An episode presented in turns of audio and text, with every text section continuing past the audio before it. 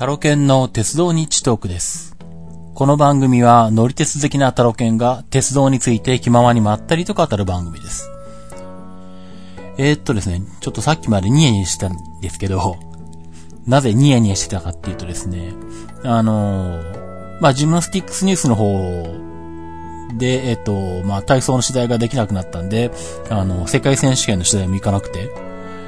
まあ、体操の世界選手権はうちでテレビで見てたんですけど、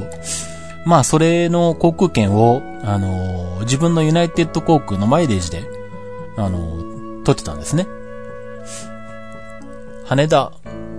えー、シュトゥットガルト、往復、え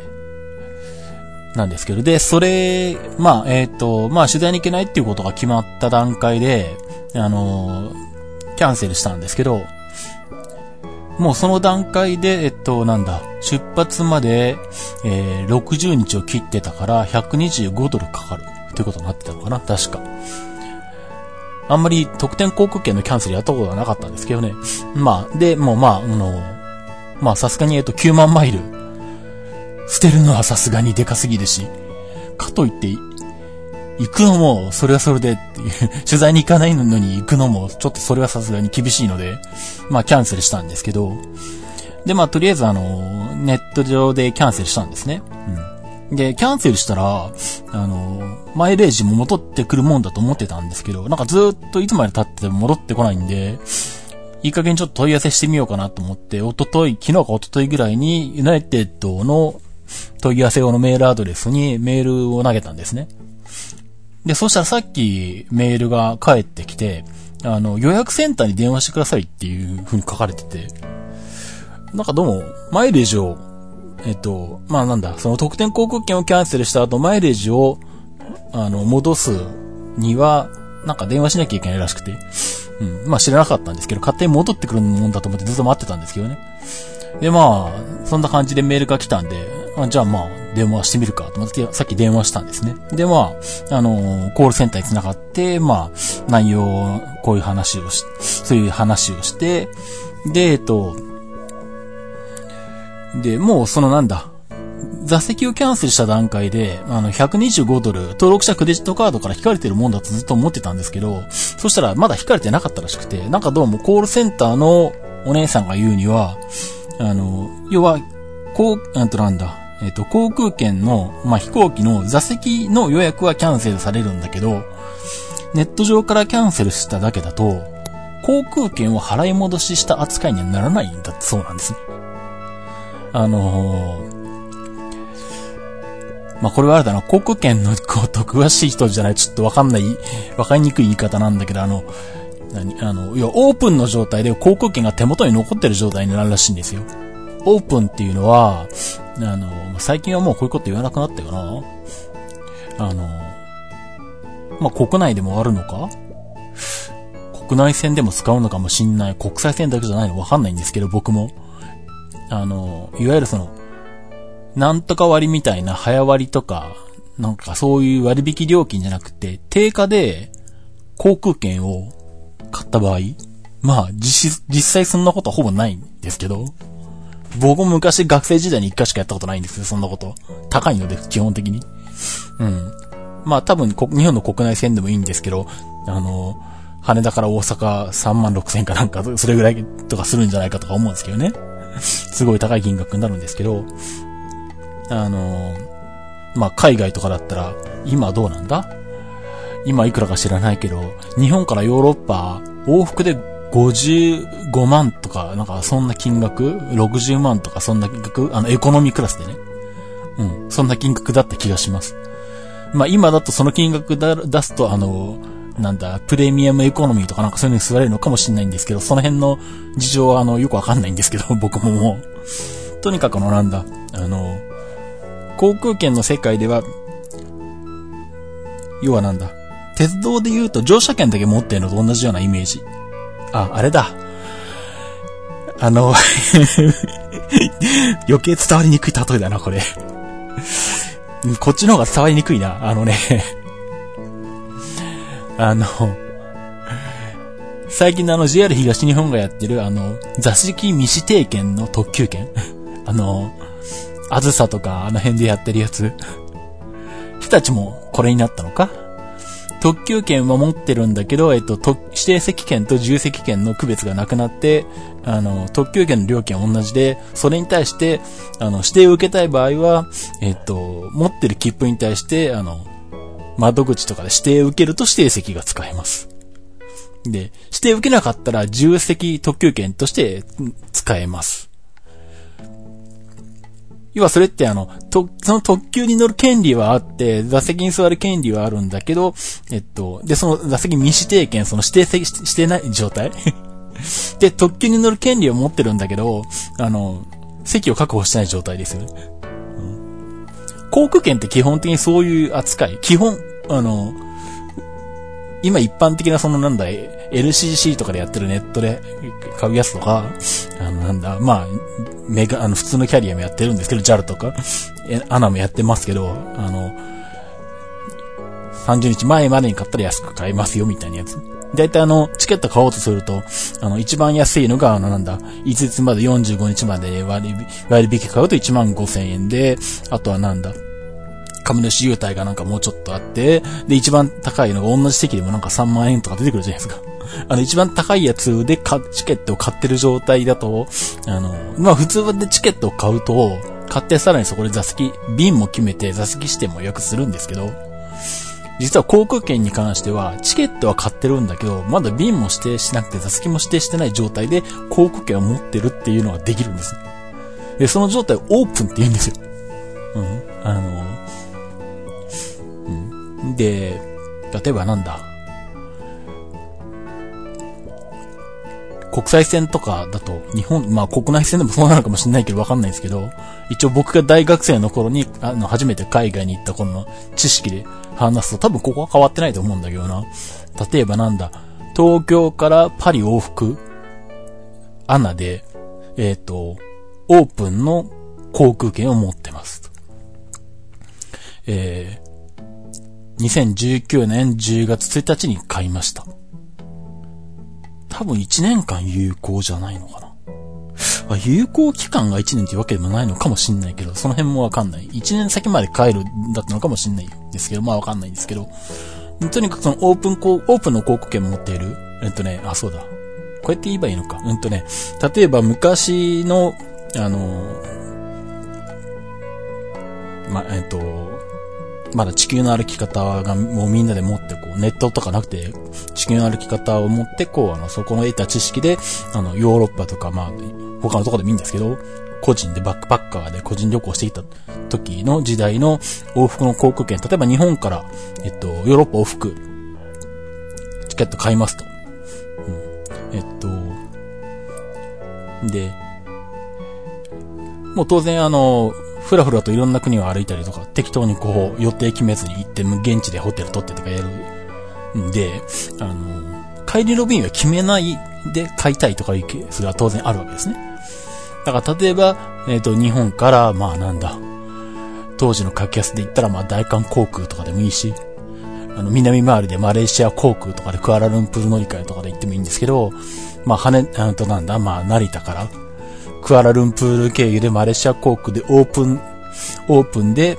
えっと、チケット買いますと。で、まあ、チケット買った時に行きはまあ、普通決めますよね。何月何日。はちがつとおか。そんなお盆の時期には行かないか。なんでもいいんだけど、しちがつついたちの、あの、マレーシア駅の南便に乗って、で、マレーシアからパリまで南便に乗ってって行って、せ、えっと、航空券取るわけですよね。まあ当時はその時はまだ席は決まんなかったかな。今はまあ買ったらすぐ席も決められることがあったりしますけど、うん。で、行きはそうやってチケット買って、で、オープンって買っていくと、往復の帰りの切符も、あの、買ったことになるんですけど、帰りの便は指定してない状態になるんですね。だからいつでも後から指定できるっていう状態になるんです。で、航空券の有効期間がにかげつとかあるんであれば、向こうに行って、そのにかげつ有効期間の間に、じゃあそろそろいつ頃帰ろうかなって思ったら、あの、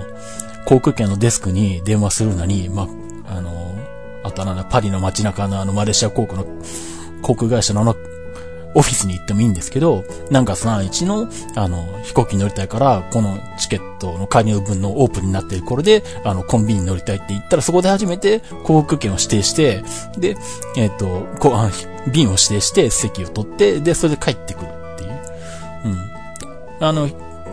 飛行機って結構、あの、基本は、どっちかっていうと、あの、定価で買った場合、まあ、あの、まあ、なんだ、昔、昔は、あの、定価じゃなくて、格安航空券でもそういうオープンっていう買い方が結構あって、今もあんのかな？あんまり見かけないな、もうオープンって言葉自体見かけないからないような気がするんですけど、まあ、とにかくそういうことができてて、帰、帰りに乗る権利はあるんだけど、あの、便を指定してない状態っていうのをオープンって言うんですけど、うん。あの、まあ、えっと、要は、えっと、ユナイテッドのマイレージで航空券を予約してやって、で、それをネット上でキャンセルすると、えっと、席、予約した席はキャンセルされるんだけど、チケットは払い戻ししてなくって、オープンで手元にある状態になってるんだそうですね。で、知らなかったんで、そういう状態のまんまで、まだマイレージ払い戻しされないなってずっと待ってたんですね。にかげつとか。うん、で、えー、さすがに、えっと、で、問い合わせして、で、電話しなきゃいけないってことがあって、さっき電話して、お姉さんと話して、で、結局こういう説明を受けて、ああ、そういうことなんだっていうのが分かって、で、初めてじゃあここで払い戻し、今しますねって話になって、で、じゃあひゃくにじゅうごドルかかるんで、クレジット番号言ってくださいって言って、今ここで電話で言うのかと思ったんですけど、まあ別にいいやと思って、家だし。で、じゃあまあ、このクレジットカードでって言ってカード番号言って、で、手続きしますねって言って、で、言われたんですけど、で、ちょっと待ってくださいって言われて、あの、放流になって、なんかさんぷんくらいかかっても出てこないんでおっせえなと思いながら、あの、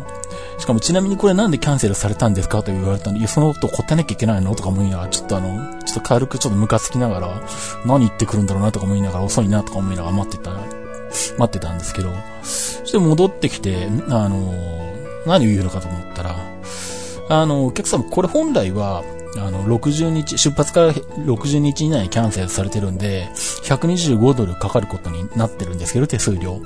あの、なんかそれを取らないっていうステータスが表示されまして、なんか向こうのあの、システムで出てきたらしいんだけど、うん。あの、今回に限り無料でいいですって言われて、あ、そうなんだ、ありがとうって。それまで軽くちょっとムカつき気味で、あの、電話を回ってたんで、そこであの、ニッコニコになったんですけどね、うん。で、しかもあの、もう今あの、口座にマイル戻ってますって言われて、早っとか思いながら。で、電話で切ってあの、アプリで確認したら、あの、もともとまだはちまんマイルあったんですけど、じゅうななまんマイルになってて、ああ、戻ってるとか思って。うわ、なんか、今じゅうななまんマイルになってみたら、どっかあの、行こうかなと思って、航空券予約しそうじゃんと思いながら。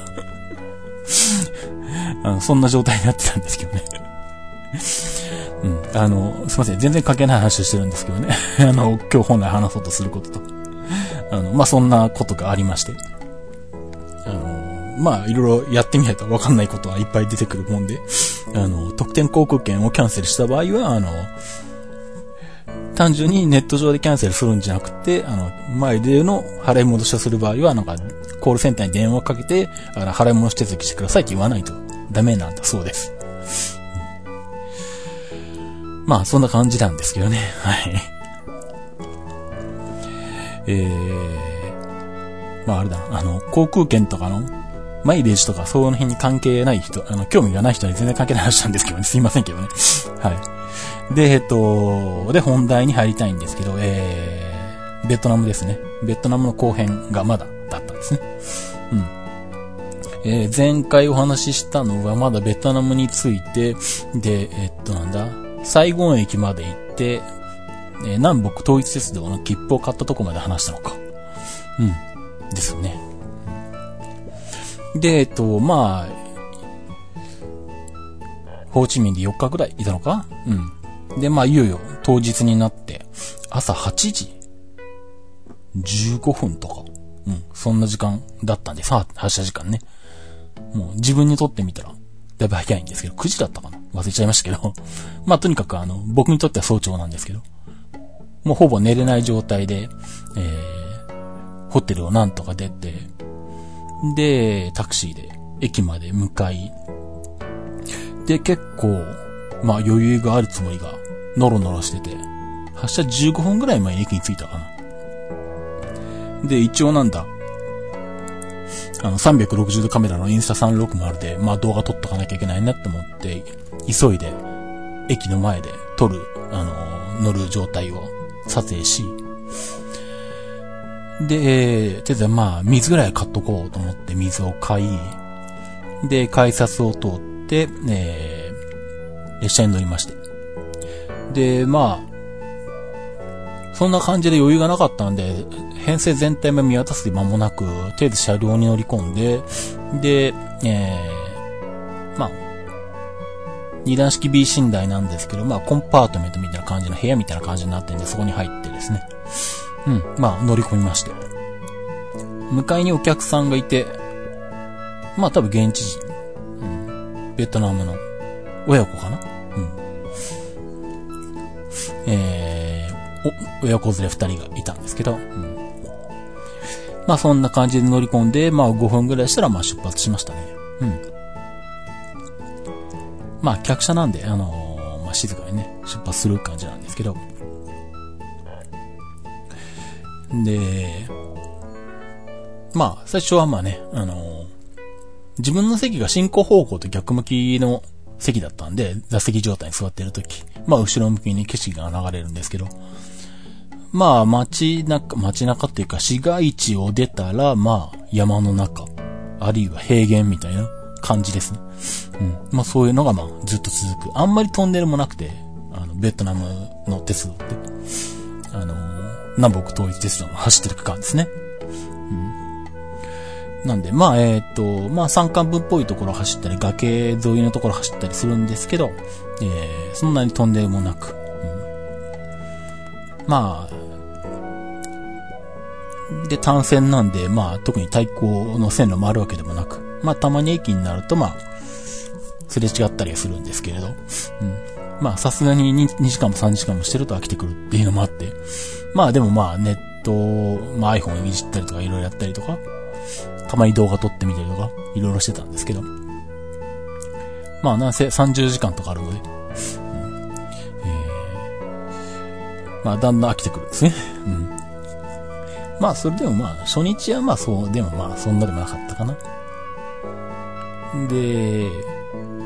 まあ、食料も食べなきゃいけないんで、車内販売はあるんですけど、まあ、向こうの料理なんで、あんまよくわからないし、まあ、言葉も通じないので、で、まあ、炭水化物なるべく食べたくないのもあって、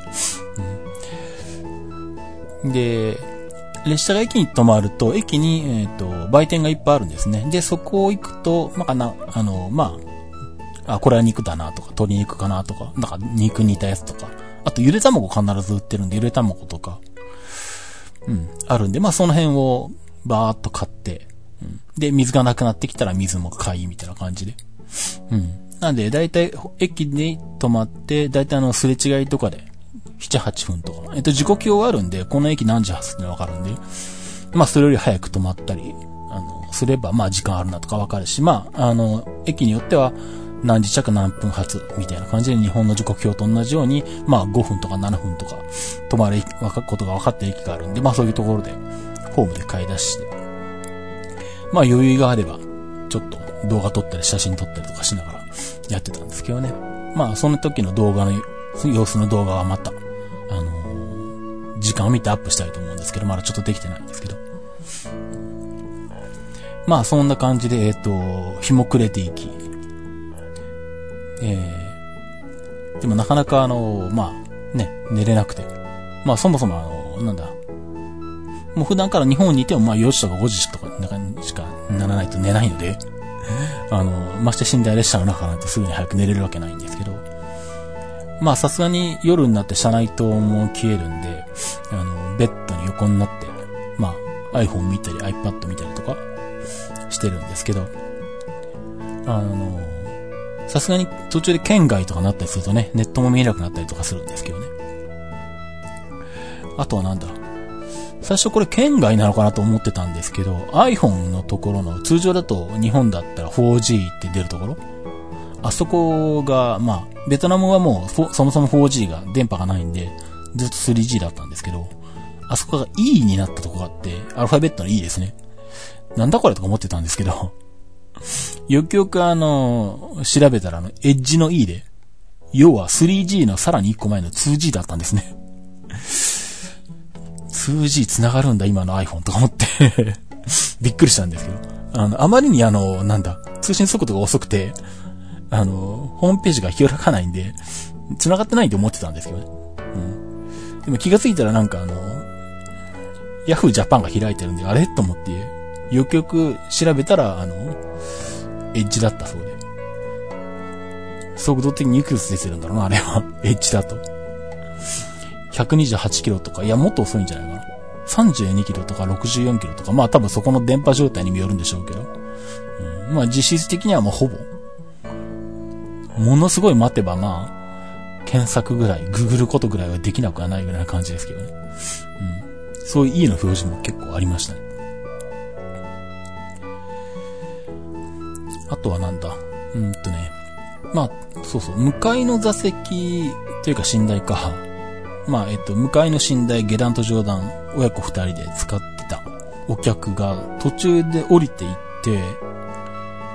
あの時まだじゅうにじ過ぎてなかったかな、でも。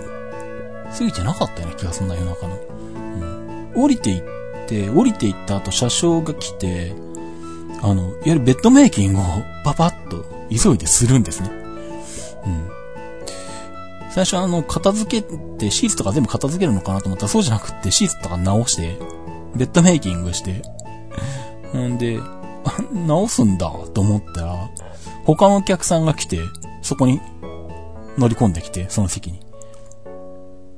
あの、日本って、日本の寝台列車って、基本的に、えっと、一列車、一列車っていうか何、その寝台は一名しか使わないことになってるんですね。だから例えばなんだ、えー、サンライズ、出雲に乗って、例えばサンライズ、出雲の B 寝台取りました。まあ、開放型でもソロでもいいんですけど。で、まあ、東京から出雲市、乗れば当然一人で使うんですけど、例えば、寝台取ったんだけど、東京から静岡までしか使う、寝台特急券買わなくて、そのお客が静岡で降りました。そしたら、その寝台静岡から出雲市まで空きますよね。でも、この寝台席売らないんですよ。うん。あの、ホテルなんかと同じで、要は一回使われた、寝台は、あの、もうお客さんには使わせないんですね。のはず。今でもそのはず。うん、あの、ごめんなさい。確認してないけど、最、うん、昔の記憶なんですけど、多分そのはずです。うん、なので、あの、一回お客さんが使った寝台に、次に客が来るというの発想がなかったんで、あ、もう一回使うんだと思って、びっくりしたんですけど。うん、結局、最終的にさん組ぐらい使ったかな使ったのかなまあ、あの、なんだ、夜、寝るわけじゃないのに、あの、そもそもなんで寝台車を取ったのかっていうのなんか謎なんですけど、ね、この、降りてったこの親子たちは、座席車を取ればいいんじゃないのかとか思ったりしたんですけど、まあね、あの、乗り心地とか、いろんな問題があって、まあお、お金余裕があるんなら、まあね、まあ、あの、夜通し乗らないとは言っても、何時間かとか、丸一日乗ってるはちじかんぐらいはあるんで、まあ、横になれりゃ楽でしょうからね。まあ、お金に余裕があれば、取るんでしょうけど。そんな感じなんで、あの、特に夜寝ないのに寝台席取るとかいうこともあるらしく。で、あの、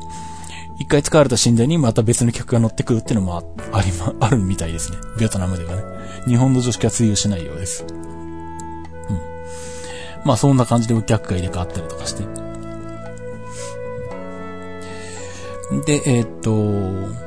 夜中に止まった駅で進行方向が変わるんですね。うん。その時はでももう結構夜にじとかそれぐらいだったような気がするな。でもなんかめんどくさいからホーム出なかった気がするな、確かあの時は。うん。で、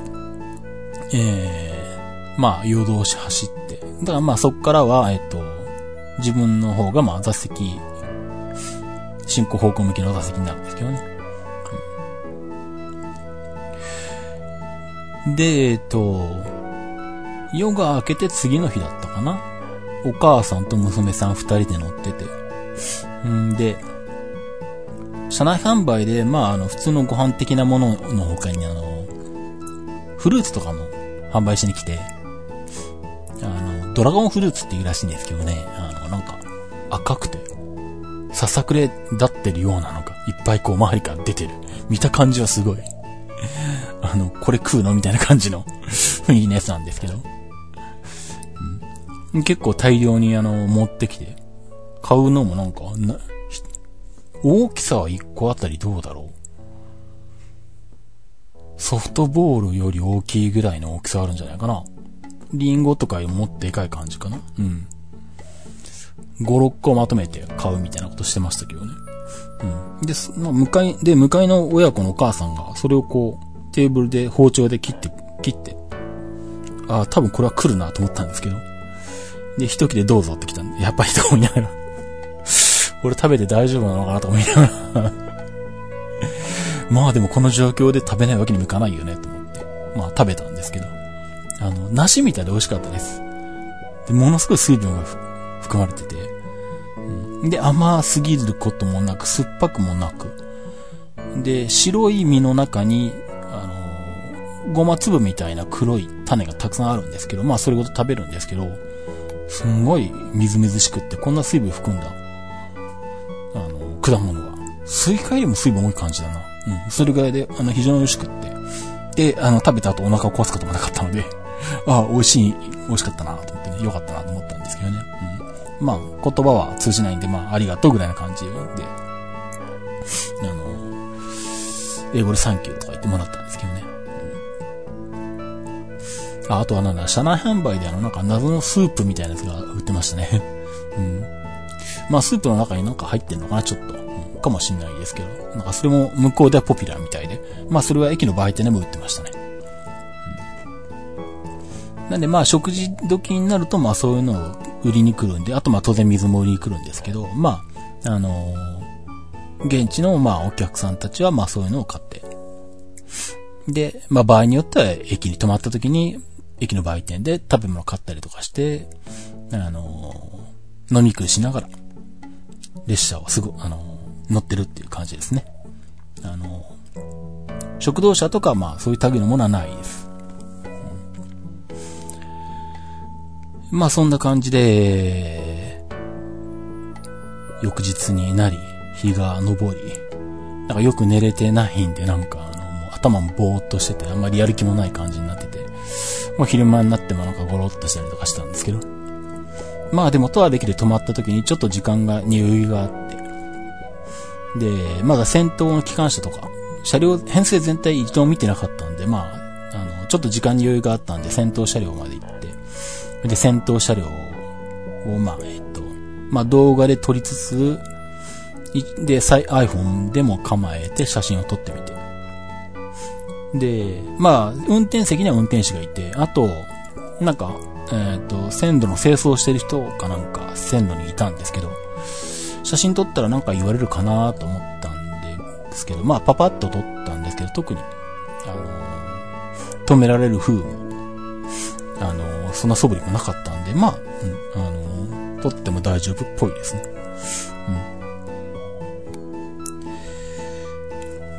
うん。で、まあそんな感じで、まあ、ずっと時間は過ごしてたんですけど、まあさすがにあのなんでしょう。まあなんせ、ホーチミンからハノイまで全線乗り通さないにしても、もう数時間とかじゅうじかん以上とかみんな乗ってるんで、もうあの他のお客様みんな暇なんで、通路に出てなんとなくあの通路でぼーっと立ってたりとか、なんか世間話してたりとか、うん。あとはなんだ。一応禁煙なんだけど、デッキではタバコ吸っていいのかな？うん、なんかデッキでタバコ吸ってる人たちが何人かいましたね。うん、あ、そうそう。トイレが、まあトイレ当然ついてるんですけど、最初はあの、なんだ、えっと、最初にあの、見つけたというか気がついたトイレは和式だったんですね。うん、で、まあ和式トイレで、まああんまり綺麗でもなく、うん、まあしょうがないなと思ってたんですけど、まあでもえっと、あんまり和式トイレにしゃがんでトイレに入りたくないんですよね。ちょっと我慢したとこもあるんですけど、うん、あのふと横を見たらちょうどなんだそこの何回か行ってたトイレの手前のまあ自分が乗ってた車両側ちょうど四角なんで目に入らなかったんですけど、そっちにもトイレがあって、そっち試しに開けてみたらそっち洋式トイレだったんですよね。でしかも結構綺麗で、あなんだ最初からこっち使えばよかったじゃんと思って、ね。まあ、えー、まあそれでも日本、そうだな、日本の国鉄時代ぐらいの感じかな。うん、綺麗さとしては。まあギリ許せるぐらいな感じ。うん、なんでまあ、えー、そこで座ったり、座ってしたりとかしたんですけどね。うん、まあそれに気がついてから、まああの、おしっこするときもそっちの洋式トイレでしてましたが。あとはなんだ、車内設備としては、ウォーターサーバーがあって、まあ日本の寝台列車の中でもね、あの、ブルートレインの時代には、あの、一応水が飲めるようになってたんですけどね。まあさすがにあの、飲んで大丈夫かどうかってのはあったんで、まあ飲まなかったですけど、うん。地元の人はまあ飲んでましたね。あとはえっと、コンセントが各座席というか、寝台についていて、電源は取れるんで電源の心配はなかったです。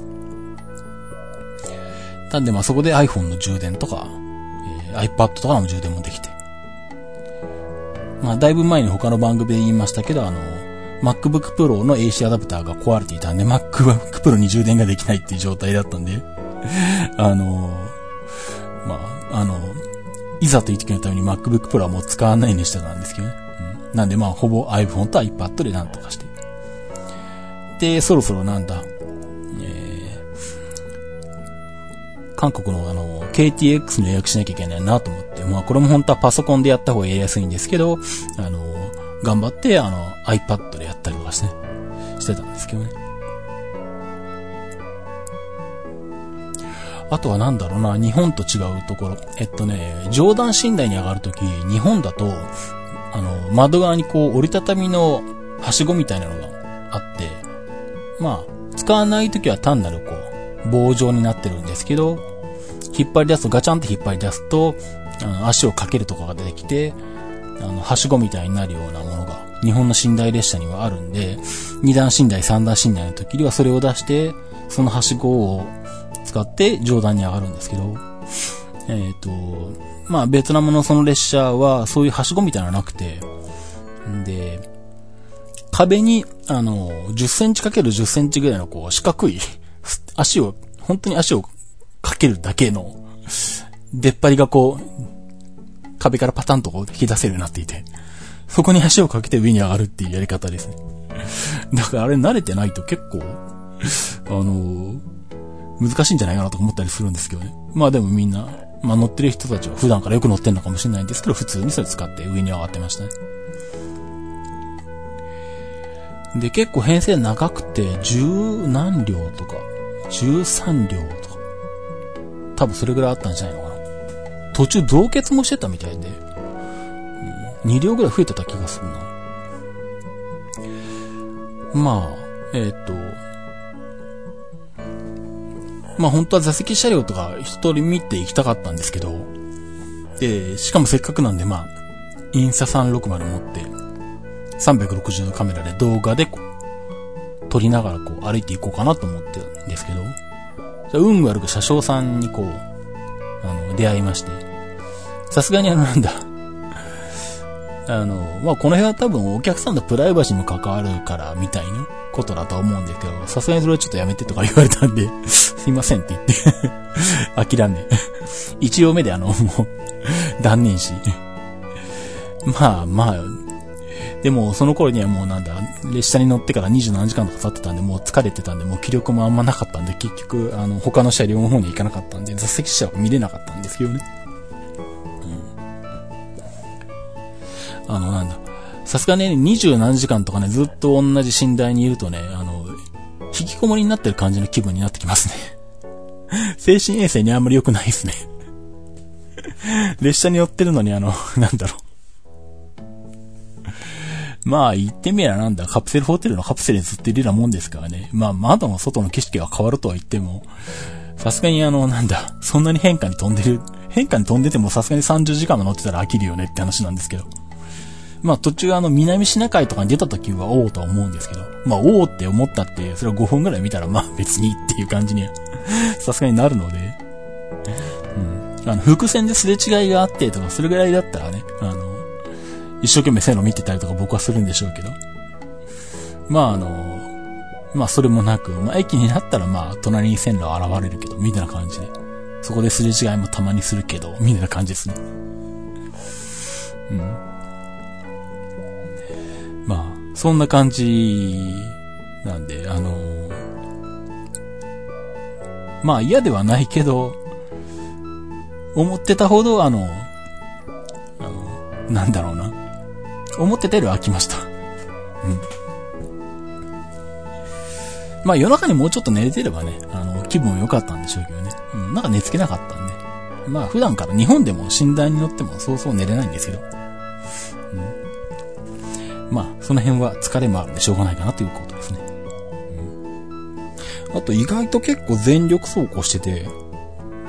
線路の幅がいちメートルなんですね。せんメートル。メートルゲージなんで。日本の在来線より ろくてんななセンチ狭いんですけど、まあほぼ在来線と同じくらいの線路の幅で。で、電気機関車で、あ、違う、ディーゼル機関車で客車引っ張ってて、まあ時速はちじゅっキロぐらいは出てるのか。なんでまあ結構全力で走ってる感じなんで。まあまあそれなりには揺れますけどね。まあかといってそんなにひどく揺れるっていう感じでもないんで、まあまあ、まあ日本で、寝台客車に乗ってるのと変わんないぐらいかなっていう感じですね。まあそんな感じで、えー、ふつかめも夕暮れが近づき、えー、夜の何時だ ?しちじぐらいとかはち ?ろくじぐらいとかだったかなに、ハノイに着きました。で、えー、で、ハノイから、えー、空港バスで、リムジンバスで、えー、ハノイ空港まで行って、で、えー、っと、そこで、飛行機が出るのがいちじだいとかだったかな。うん。よじかんぐらいはある感じだったんで、まあ、余裕あるかなと思って、あ、でもあれなんだ。あの、まずチェックインカウンターが開くのがじゅうじからですとか言われたんで、チェックインできなかったんですね。だからチェックインカウンターが開くまで、あの、フードコートみたいなところで時間潰して。うん。で、まあ、さすがにお腹が減ってたんで、あんまりあの、なんだあの、糖質カットはできるような食べ物は売ってないけど、空港には。しょうがないんで春巻きとか食べて。うん。だってバーガーキングと、あとはなんだあの、ほぼドリンク中心のサンドイッチがついてね売ってるぐらいの店ぐらいしかなかったんで。バーガーキングでは糖質カットはできねえなとか見ながらね。そっちのあのサンドイッチ売ってるとこで春巻きを見つけて、まあ水と一緒に飲むみたいな感じで。しかもあのなんだ。すんごい人が多くて、ハノイ空港。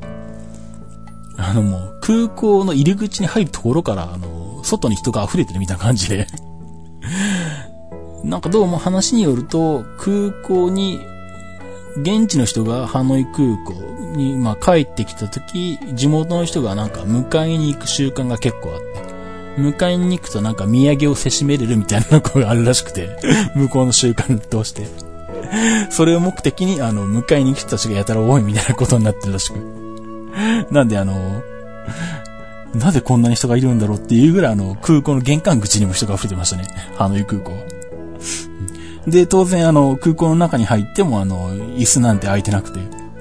えー、最初のうちはフードコートはまだそれでも空い、空いてたんで、ちょっとまあ、じゃあこっちのフードコートに座らせてもらおうと思って。で、で、まあさすがに腹も減ったんでなんか買っていって食べたりしてるうちにフードコートの空き席もどんどん埋まっていって、みたいな感じですね。うん、で、そこで時間潰して、やっと、えーと、ベトジェットか。ベトナム エヌエルシーシー のベトジェットでプサンまで乗ったんですけど、そっから。ベッドジェットのチェックインカウンターが開いて、釜山行きの受付が始まって、で、並んで、チェックインして、で、保安検査を通って、で、保安検査の向こう側にラウンジがあるんで、やっとそこでラウンジに入れたんですね。にじかんぐらいあったはずなんで、余裕でシャワーを浴びて、なおかつ食べ物も食べれるかなと思ったんですけど、まあそこシャワーもあって、あの、アプリでどんな設備があるかとか前もってわかるんで、あ、ここにシャワーがあるなってのはもともとわかってたんで、まあ当然で列車に乗ってる間はシャワーなんかもないんで、まああのー、まあ列車に乗ってる間はまあ我慢して、まあ、あのハノイ空港のラウンジでシャワー浴びようとかも最初から思ってたんですけどね。うん。でもシャワーも結構混んでいて、あの、ちょっと並んで待つ、一人二人待つ感じで。うん。で、結局なんだバタバタとやったりとかしてたら、意外に時間がなくて。で、空港自体広いんで、ラウンジからやっぱり乗るところまで移動に、にじゅっぷんぐらいは見たいんですよね。じゅうごふんとか。まあ、そもそもあの搭乗時間のさんじゅっぷんぐらい前には搭乗ゲートに来てくださいって大体まあ言われるじゃないですか。で、プラスラウンジからそこまでの移動でにじゅっぷん見るとそこでいちじかん弱取られるから結局にじかんあっても大してラウンジにいられる時間はないっていうことでにじかんあっても結局シャワーは入れたけど飯食う暇ないっていうので結局あのフードコートであの食べたあの春雨だけしか食べれないみたいなことになったんですけどね。で、エルシーシー だから当然社内機内食出るわけじゃなくみたいな感じで。まあ、しょうがないかと思いながら乗ったんですけど。で、まあ、ベトジェットに乗って、えー、釜山まで行き。で、釜山で、釜山の空港に着いてから ケーティーエックス 乗るまで、にじかんぐらい見ておいたんですね。釜山空港から ケーティーエックス が出る釜山駅まで、まあ、電車でさんじゅっぷんぐらいかかるんですけど、まあ、それでも、いちじかんはんプラスだったらいけるかなと思ったんですよ。そしたら、ベトジェットがさんじゅっぷんぐらい遅れたんですね、空港到着が。で、さらにあの、入国審査ですごい列になってて、あ、これはもう無理だわと思って。で、まあこれ他の番組でも話したんですけど前に。で、ケーティーエックス のホームページで、あの、K、あ、コーレールね。あの、韓国の国鉄コーレールって言うんですけど、コーレールのホームページで ケーティーエックス の予約を、あの、ベトナムで列車に乗ってる間にこう、iPhone でしてあったんですけど、列車を遅らさなきゃと思って。うん。でも、ベトナムの SIM は Amazon で買っていって、日本から持って行ってたんですけど、韓国はいちにちだから、まあなんとかなるし空港で買えばいいかとか思ってて、韓国のSIM持ってってなかったんですよ。なので、あの iPhone で予約の変更したいんだけど、あの SIM がないって状態になり、でなんとかあの空港のあのフリー Wi-Fi を捕まえて、それで繋ぎ、あのしかもなんだあの韓国の入国審査のこう列に並んでる間に、あの、iPhone で Wi-Fi でなんとか繋いで、あの、コーレルのホームページに行き、しかも全然スマホ用とかに最適化されてない、パソコン用のホームページで、しかも入力項目とかがなんかわけわかんないことになっている。めっちゃ使いにくいんですね、コーレルのホームページ。新幹線走らせて、あの、このクオリティのホームページかよっていう、なんとかしろやっていうぐらいの、あの、作りのひどいホームページなんですけど、その、インターフェースがね、うん。そこであの、もう必死になってあの、ログインして、しかも列車変更とか見たらなんかできないらしくて、しょうがないから一回キャンセルして、で、またログインするの大変なんだけど、もう一回ログインして、あの、一歩遅いやつに予約し直して、そしたらなんかの、通路側とか指定されて、うわ、通路側かやとかみんな、あの、普通あの、オンラインで、新幹線とか、時とか予約したら、だいたい普通はあの、何 ?じゅうろくエー とか、だいたいここになりますけどいいですかって確認画面出るじゃないですか。で、それ見たら、まあ、通路側か、窓側かぐらいわかるじゃないですか。一切出ないんですね、高レールのやつね。ケーティーエックス のやつなのに。買ってみないと、どの席指定されてるかわかんないっていう。いい加減にしろと思ったんですけど、うん。で、変更もできんくて払い戻しして買い直すみたいなね。うん。もうしょうがないんで、それで取って。なんとかあの、もうドキドキしながらですね。でそういうことしてる間にこうあの、一人一人こう、入国審査がこう進んでいくんで、うわ、やばい、もうすぐ自分の番が来るとかも言いながら、もうドッキドキでやりながらですね。出て列車を変更し、うん、で、入国審査の窓口に行ったら、あの、この書類はないのって言われて、え、何それって言って、あそこの、あそこにあるから、あそこで書いて持ってこいとか言われて、もう一回戻って、あの、慌てて書いて、もう一回入国審査の窓口に行くみたいなことをやってですね。で、さらに韓国の入国審査で荷物検査、あそこも結構まあまあ並んでて、結構だから、韓国の入国ですごい時間かかりましたね、思ってたより。プサンでもこんなにかかるんだっていう感じでしたけどね。うん、で、なんとか入国して、まず、えー、なんか ケーティー テレコムとかなんかある、SIM 売ってるカウンターに行って SIM くれって言って、ふつかのやつになる、ふつか以上のやつになるけど、これでいいですかとか、いや、ここにいちにちのワンデーとか書いてあるじゃん。いや、それは隣にカウンターだとか言われて、すいません、じゃあ隣行きますって言って、隣にカウンターに行って、とかバタバタしながら、シムを買い、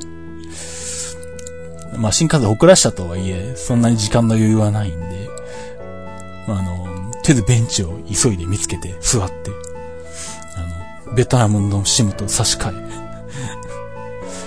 え。で、早足で荷物を持って、あの、列車の、鉄道の駅に行くみたいなね。うん、まあ、かなりバタバタしてました。で、プサンで、プサンの空港から、えー、っと、鉄道のプサン駅まで、恒例のプサン駅まで、えー、っと、まず、空港鉄道みたいなのがあるんですけど、そいつは、えー、っと、自動運転なんですね。だから運転士いないんですよ。うん、で、えっとね、アイシー カード対応してるんだけど、アイシー カード持ってる人は アイシー カードで日本のスイカと同じように通れるんですね。で、アイシー カード持ってない人は、日本みたいに切符買うのかって言ったら切符じゃなくて、自販機で、あのー、プラスチックのコインみたいなのに アイシー カードが貼られたやつが出てくるんですね。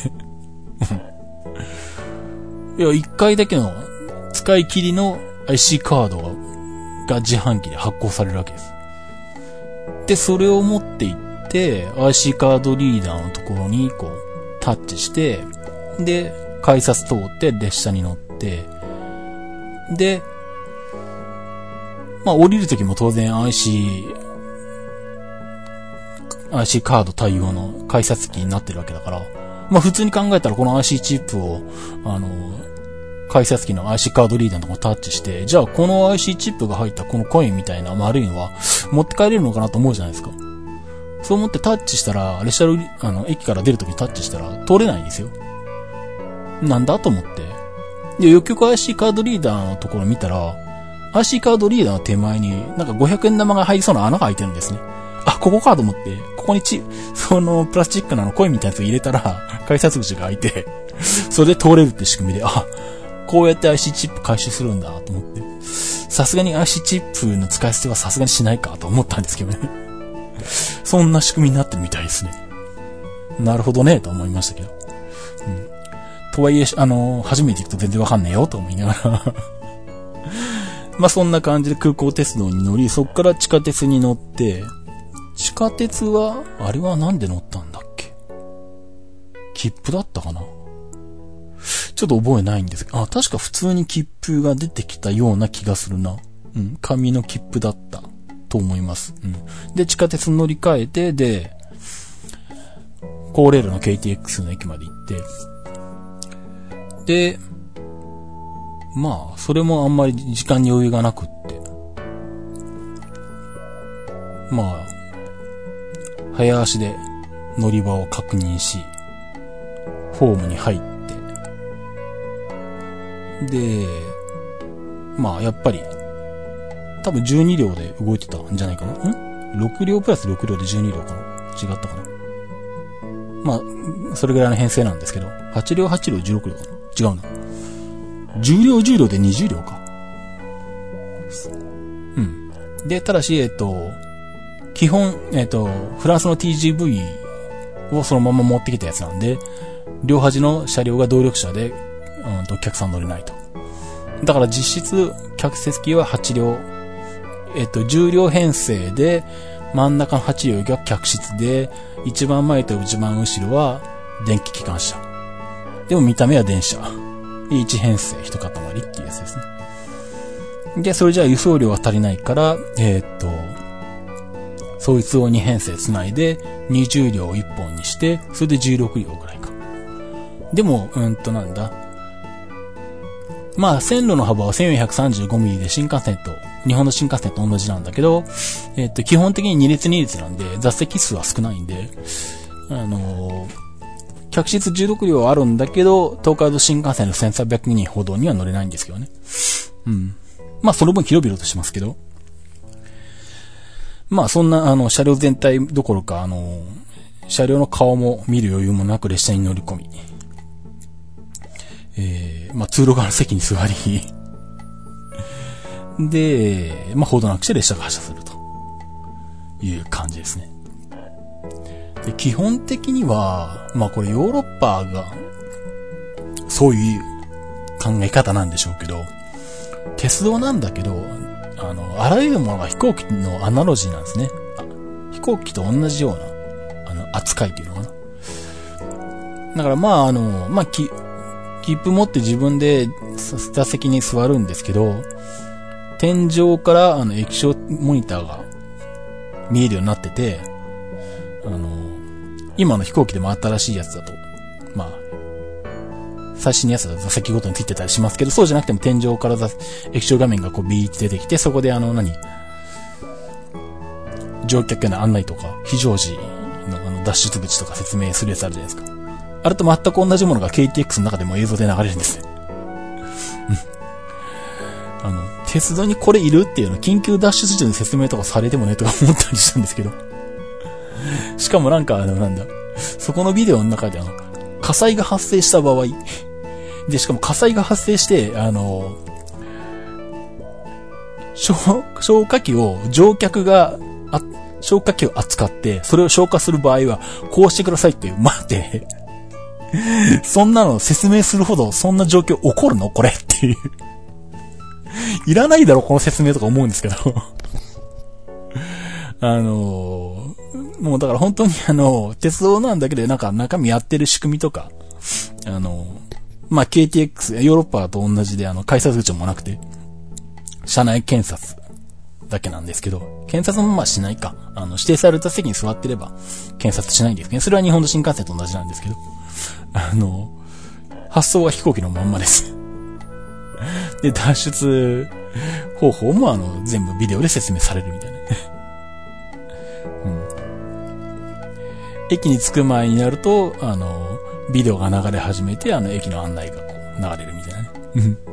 感じですね。あ、ただ韓国のいいところは、あの、日本語もちゃんと車内放送とかそのビデオの中で日本語も説明されるんで、あの、非常に助かります。さすがここはお隣の国なんだなっていう安心感ですね。だから ケーティーエックス の車内放送でもそうだし、あの、プサンのあの、空港鉄道の中でも、あの、あと、その後乗り換えたプサンの地下鉄でも全部車内放送日本語版が流れますね。だから韓国語、日本語、英語、中国語なのかな。なんでそういう意味では、あの、やっぱ楽ですね、韓国は。うん。まあそんな感じで、えー、ケーティーエックスに 時間半ぐらいか、乗りまして。コンセントあるんだけど、窓側の席にふたりぶんついてて、隣にお客さん、だから女の子が座ってるんで、まさかそれをまたいで、あの、その女の子越しに、コンセント使うわけにもいかず、結局あの充電できないみたいなことになったんですけど。うん、で、あとあれか。車内販売がないな。うん。ケーティーエックス の中車内販売がなくて、自販機があって、スナック菓子があって、あ、一応コーヒーかなんか、うん、一応ジュースの自販機もありましたね。うん。それぐらいか。うん。で、まあ ケーティーエックス の中でも古い車両なんで、で、あれだ。まあヨーロッパの車両、ティージーブイ の車両そのままなんで、あの、集団見舞い方式っていう、あの、日本みたいにあの、進行方向に合わせて席が変えられないやつ。車両、ま、真ん中を中心にして、あの、向き合ってる。座席がいち車両にじゅう列あるとしたら、進行方向前側の車両は全部後ろ向き。うし、進行方向後ろ側の座席は全部進行方向向きっていう風になってますね。で、どうも韓国では非常にこれが評判悪かったらしくて、あの、進行方向と反対向きの席には座りたくないっていう評判が、評判っていうか、あの、声が非常に良かったらしくて、なんで、あの、座席の上方がおかしいですね。あの、半分、進行方向と反対向きになってるから、進行方向向きの座席から埋めていくんですよ。だからあの、実は、だから僕一人でそのなんだ、指定席取った時に、通路側の席にされたんですけど、じゃあ、あの、窓側の席は全部埋まってるのって言ったら、車両前方の進行方向と反対側に向いてる席は全部空席なんです。で、進行方向に向いている後ろ側の座席はほぼ全部埋まってるっていう状態で。最初これ偶然なのかなと思って、他の車両見に行ったら他の車両も全部その状態で。なので、あの、窓側は開いてるのに、あの、進行方向向きの座席が埋まらないとそっち側にはあの、指定しないみたいですね。まあどうもあの、ケーティーエックス の中でも新しい車両はあの、転換クロスシートかなんか、座席の向きが変わるようになってて、そういうことはないみたいなんですけど、で、まあ今の古い車両も、あの、随時あの、座席を更新していって、あの、向きが変わる座席に置き換えつつはあるらしいんですけれど、あの、ヨーロッパの人たちは平気なんだろうな、これきっとなって思うんですけどね。うん。多分未だに結構 アイシーイー とかでも、そういうの残ってるんじゃないのかな。うん、わかんないですけど、どれくらい残ってるのかよくわかんないですけど。まあ僕が大学の頃にヨーロッパ行った時は、それがヨーロッパの当たり前で。まあ僕は進行方向と反対向きでも全然構わないんで、あの、ま、進行方向と反対向きでもいいから窓側に座らせてくれよと思ったんですけどね。そんな風になってますね。あの、ネットじゃなくて窓口で、あの、切符買えば多分窓側にして、反対向きでもいいから窓側にしてって言えば多分、窓側の席売ってくれると思うんですけどね。うん、ネットだと指定が効かないので、そういう羽目になりますね、ケーティーエックス の場合。まあそんな感じで、えっと、ケーティーエックス もまあ一応な、乗ってきまして、えー、ソウルに着きました。で、まあソウルに着いて、えー、今度、き、えっと、金浦空港じゃないや、インチョン空港に移動するわけなんですけど、まあ、ね、あの、と、ちょうどニュースで、やれ、日韓の雰囲気が悪くなっていた状況の最中だったんで、雰囲気どうなのかなと思ったんですけど、まあ全然、特別何の変わったこともなく、で、まあそんなに数が多くないと上、日本人の女の子二人組とか普通に観光に来てたりとかしてて、まあ駅なんでね、当然そんな危険なことはないんでしょうけど、うん、あのー、全然普通でしたね。で、えー、ソウル駅からインチョン空港まで空港鉄道アレックスっていうのが走っていて、まあ、えーっと、日本で言うと、まあ、あれか。スカイライナーみたいなもんですね。成田スカイアクセス。まあ、特急だとノンストップ。空港まで行って座席指定もあって、えー、荷物を置く場所もあってゆったり座れますよと。まああとは、えー、普通に走ってる急行みたいなやつが、ね、走ってますよっていう路線で、まあそのアレックスに乗ったんですけど、でアレックスはネット予約できないんですね、切符はね。だから駅の自販機でこれから乗る列車の指定券指定券兼乗車券を買うんですよ。買うんですけど、うんと券売機がよっつぐらいあって、もう列車が出るごふんろっぷんまえぐらいにそこに着いたんですね。うん、でまあいっこの自販機に対してさんにんぐらい並んでて、で観光客とか多いわけだから当然慣れてないんで、まあ日本語も対応してるんですけどタッチパネルで、うん、でもやっぱりそんなスムーズに買えないんで、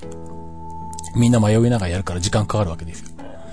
でまあ一人二人終わってやっと自分の、ま、番に回ってきたんで買おうかなと思ったら、いきなりあの何使用中止みたいな画面になって間違いだとか思いながらしょうがないんで並び直して大丈夫かと思いながら、で残り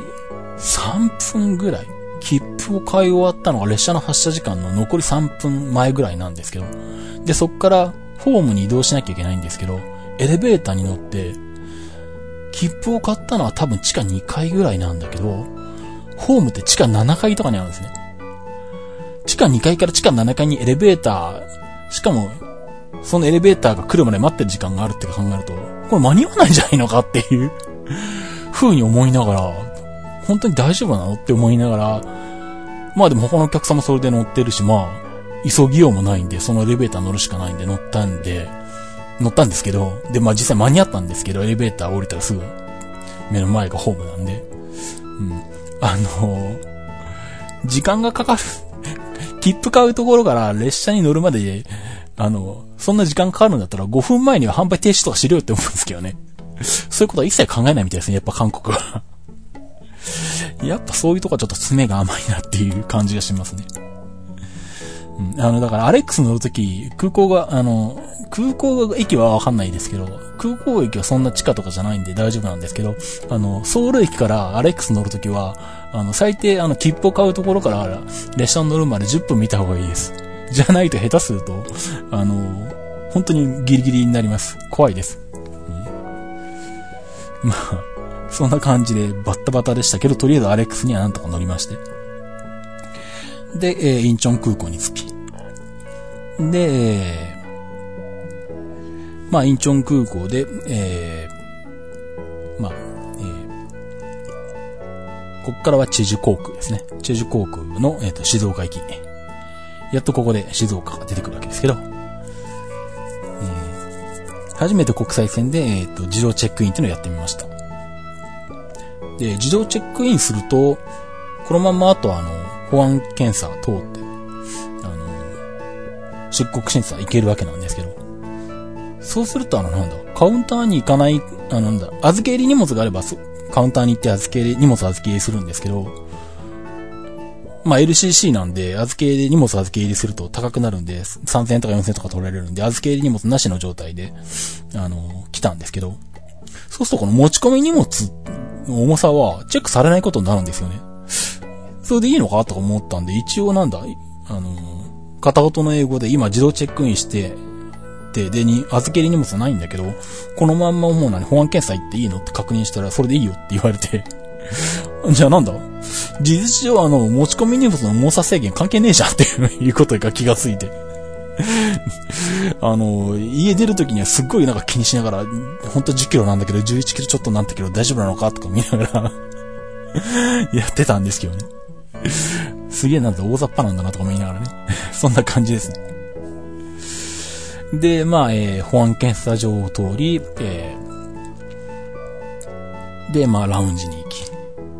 まあまた行きと同じでラウンジ遠いんですけど。ラウンジに行くまでになんかじゅうごふんぐらい歩き、ラウンジからあの、搭乗ゲートに行くまでにじゅっぷんぐらいかかるんで、ラウンジに座ってる時間より歩いてる時間の方が長いみたいなね、そういうラウンジに行くんですけど。うん、でまあでも一応ラウンジに行って落ち着いて座って、まあ、水、水とか飲み物でも飲み。まあ エルシーシー なんであの、ラウンジにあるターミナルじゃなくって、そっから、あの、エスカレーターでガーッとこう、京葉線に乗るみたいに、東京駅の京葉線に乗るみたいにエスカレーターでガーッと下まで下がっていって、あのー、エアトレインですね。空港内のターミナル間を結ぶエアトレインに乗って、他のターミナルまで移動して、しかもまたそのエアトレインが、あのー、なんだ、東京の普通の地下鉄ぐらいにあの走行時間があるみたいなね。もうこれどう考えてもあのー、なんか、人、普通に地下鉄のいちへきぶんぐらいあるよねぐらいの走るんですよね。で、それに乗り、で大量に降りてきてエスカレーターで上がり、あの、もうだから本当に空港の規模もそうだし、そこで移動してる人たちの人数も半端ないです。もう東京駅とかで地下鉄、あの、東京都内で地下鉄と ジェイアール 乗り換えてるような雰囲気の規模の感じで、あの、空港内移動するわけですね。で、なんとかまあ、搭乗口まで行って、で、まあ、えー、予定上知事航空に乗り、なんとか静岡まで帰ってきたという感じですね。はい。で、そう、でもまだ話の続きというか、まだもうちょっとあって話したいことは、遅れたのかな、一応。ちょっと遅れたのか、さんじゅっぷん、にじゅっぷんぐらい遅れたのかな。うん。多分、時間通りに静岡空港に着いてたら、あの、路線バスの静岡行き、静鉄バスに乗れる、多分そういう時間になってる、あの、ダイヤになってると思うんですけど、ちょっと遅れたんですね。で、もう、えっと、入国審査終わって、静岡空港のあの、玄関口まで行ったら、あの、次の静岡行きのバスはにじかん近く後とかっていう時間になってて、さすがにそんなの待ってらんないんで、もうあとはじゃあ、島田まで行って ジェイアール で、あの、静岡まで帰るとか、そんな感じなんだけど、それもさんじゅっぷんごかよんじゅっぷんごとかだったかな、時刻表を見たら。うん。っていう状態になってたら、なんか張り紙がしてあって、チェジュ航空のお客様用、島田駅バス、もうすぐ出ますみたいなのが張り紙がしてあって。なじゃ、じゃあ、それ乗っていけばいいのかと思って行って。お金どうするんだろうなとかも言いながら。まあ、とりあえず乗り込み、あの、じゃあ、まあ、あの、乗った車内で、運転手さんの横のところで、アイシー カードとかで払えるのかなとかも言いながら、スイカで払えるのかなとかも言いながら、乗り込んだんですけど、よく見たらバス自体が路線バス用のじゃないんですよ。団体バス用のやつなんですね。貸し切り用の。あれっていうことは、あのー、お金取れないはずなんですよね。あのー、そこでお金取ろうとしたら、路線バスの免許を持ってなきゃいけないから、あのー、明らかにあの、チャーターした団体バスなんです、それ。なので、これ路線バスじゃないから、お金取れないんで、え、じゃあ何？普通だとなんだ？ よんひゃく 円ぐらいかかるのかな？ ごひゃく 円ぐらいかかるのかな、うん。かかるはずの、えっと、空港から島田のバスが、あの、その、チェジュ航空が、あの、まあ、飛行機が遅れたがために、あの、用意した、あの、チャーターした専用の、あの、団体バスで、行けてしまったので、タダで乗れてしまったっていうね。あのー、その、あの、ソウルから、あの、静岡空港までの、あの、エルシーシー、あの、チェジュ、チェジュ航空の航空券ごせんえんなんですけど。大丈夫なのか、チェジュ航空とか見ながら、こんなことしてってっていうね。うん、まあ、あのー、韓国の航空会社は、ね、エルシーシー 同士の生き残りが、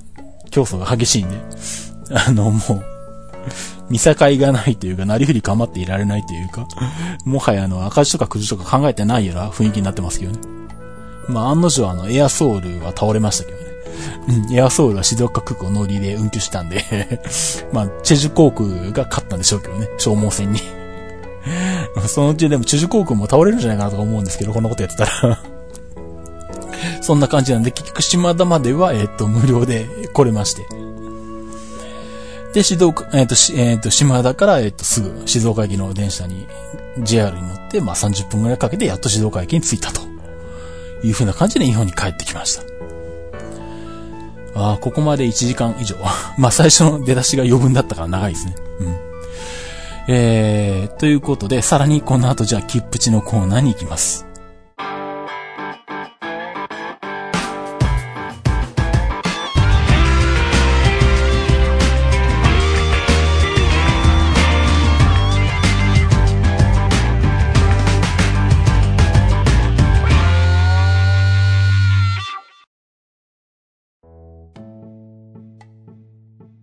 切符の知識切符値です。このコーナーは切符のルールを知らなかったばかりに損をしてしまうことがないよう正規の方法でお得に鉄道に乗っていただくためのコーナーです。えーとですね。まあ先日の台風じゅうきゅうごうは大変でしたね。あのー、まあ被災された方もリスナーさんの中にもいらっしゃるんじゃないかと思うんですけど、あのーまあ、その前の台風じゅうごごうの時は、中継で鹿児島に行ってたんで、良くも悪くも体験しなかったんですね、僕は。なんで、あの、まあ、その時の状態がどんな感じだったのかってのはわからないんですけど、まあ、その状態でじゅうきゅうごうを迎えて、まあ、そのじゅうきゅうごうが来た時はがっつり自宅にいたので、で、まあ、ちょっといろんなニュースで、台風の情報を見てると、ちょっと、さすがに静岡でも、で、しかもコース的に静岡直撃コースだったし、まあマンションのいっかいで大きな窓もないし、特に対策することも何もないんだけど、さすがにちょっと心配になって、あの、家にある充電できるものは全部充電をしぐらいのことはしましたね。炭酸、ニッケル水素のあの、エネループ的なものも含めて。で、まあ一応なんだ、ウーロン茶はまあまとめてろっぽんぐらい、にリットルのやつを買っておくみたいなことはして、まああと食料もまあまあ、あの、買いそれておくみたいな感じで、まあ翌日、そのじゅうににち、丸いちにち出れないんじゃないか、外に出れないんじゃないかって雰囲気はあったんで、まあそれでもいいぐらいの体制は取ったんですけど、まあそんな感じで、まあ結局静岡、あの、なんだ、ニュースの中では結構静岡の被害は出てたんで、まあ心配いただいた方もいらっしゃったと思うんですけど、まあ結局はなんだ、伊豆の先端の方とか、あの辺はかなり影響も大きくて、山間部なんでまあ当然被害もあったでしょうし、まあ静岡市葵区の山間部どうなんだろう、あんまりニュースとかに出てこないんでわかんないんですけど、まあ当然山間部の人たちは避難もしてたんじゃないのかなと思うんですけどね。まああのうちはまあ良くも悪くもあのいや山間部からも離れてるし、海からもじゅっキロぐらいは離れてるんで、あのまあ安倍川が氾濫とかでもしない限りは、まず、あのー、被害を受けることはないんでね、特に何も被害なかったし、停電もしなかったんですけど、まあ本当にあの、その後のニュースを見ると、日本中ちょっと大変なことになってるなっていう感じなんですよね。で、えっと、まあ、それがなんで切符値の話になるのかっていうことなんですけど、まあニュースって、あの、見られた方もいらっしゃると思うんですけど、あの、北陸新幹線の車両基地が水に浸かるっていう、あの、予想外な、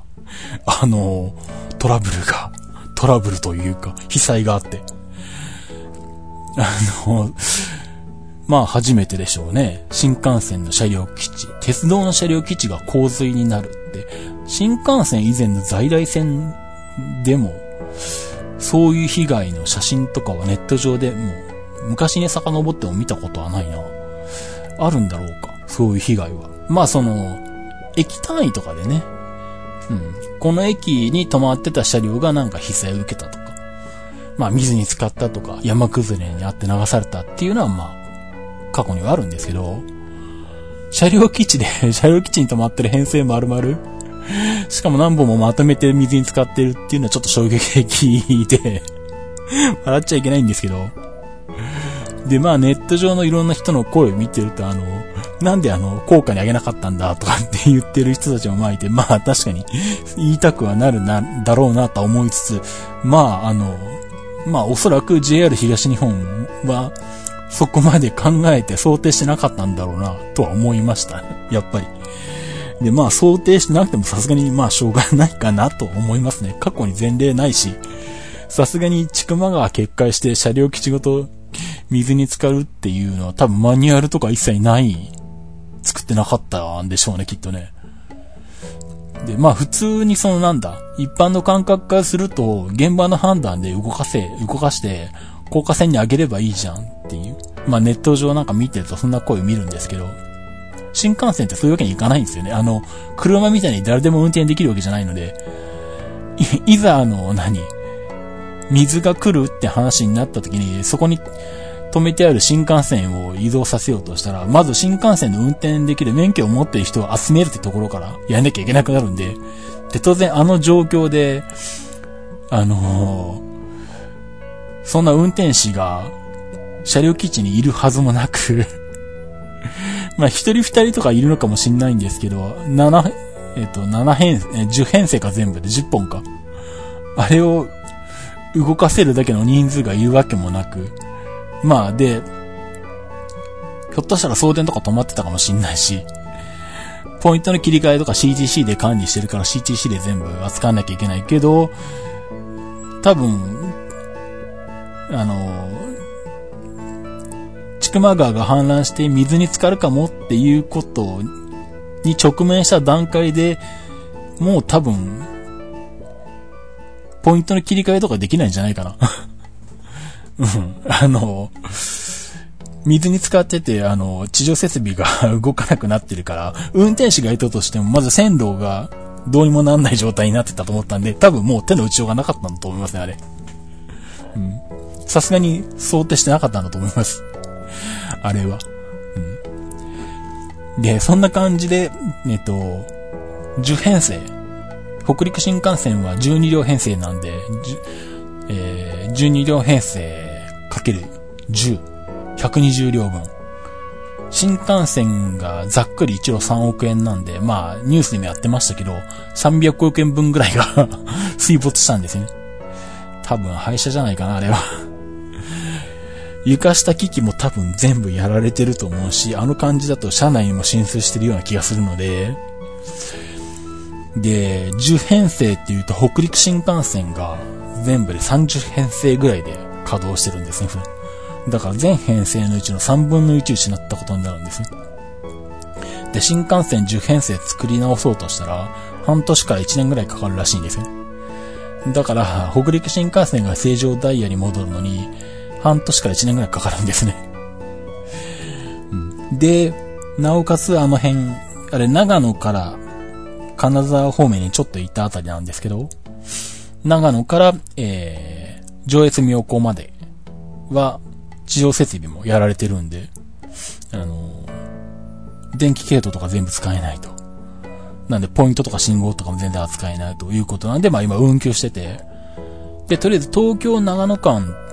は走れて、で、上越妙高金沢間を走れるんで、その区間だけ北陸新幹線を走ってるんですけど、まあ、えー、長野と上越妙高の間は通れないと。で、それとともに、えーっと、今、結構困っているのが山梨県で、えー、まず中央道がやられてて使えない。で、中央線もやられて使えない。ですよね。で、結構あのなんだ、東京から甲府に向かうときってあの中央線とか乗るとわかるんですけど、結構山間部通ってて、線路にしても高速にしても、あの、容易に越えられるところじゃないんですね。で、中央道と中央線がやられてるんで、だからあずさが使えない。中央高速も、バスも使えない。っていう風になると、甲府に行く方法が、東京から甲府に行く方法がない。東京甲府間の移動方法がなくなるんですね。だ当然だからなんだ、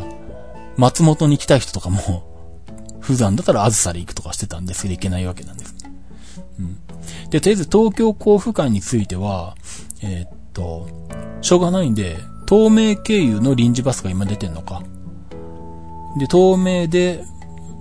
富士のあたりまで来て、そっから下道で、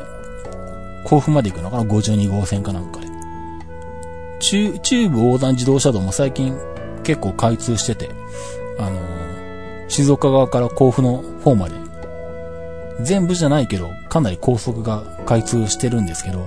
あれも一部区間通れなくなってるんですよね。だから多分、下道で行かないといけないと思うんですけど、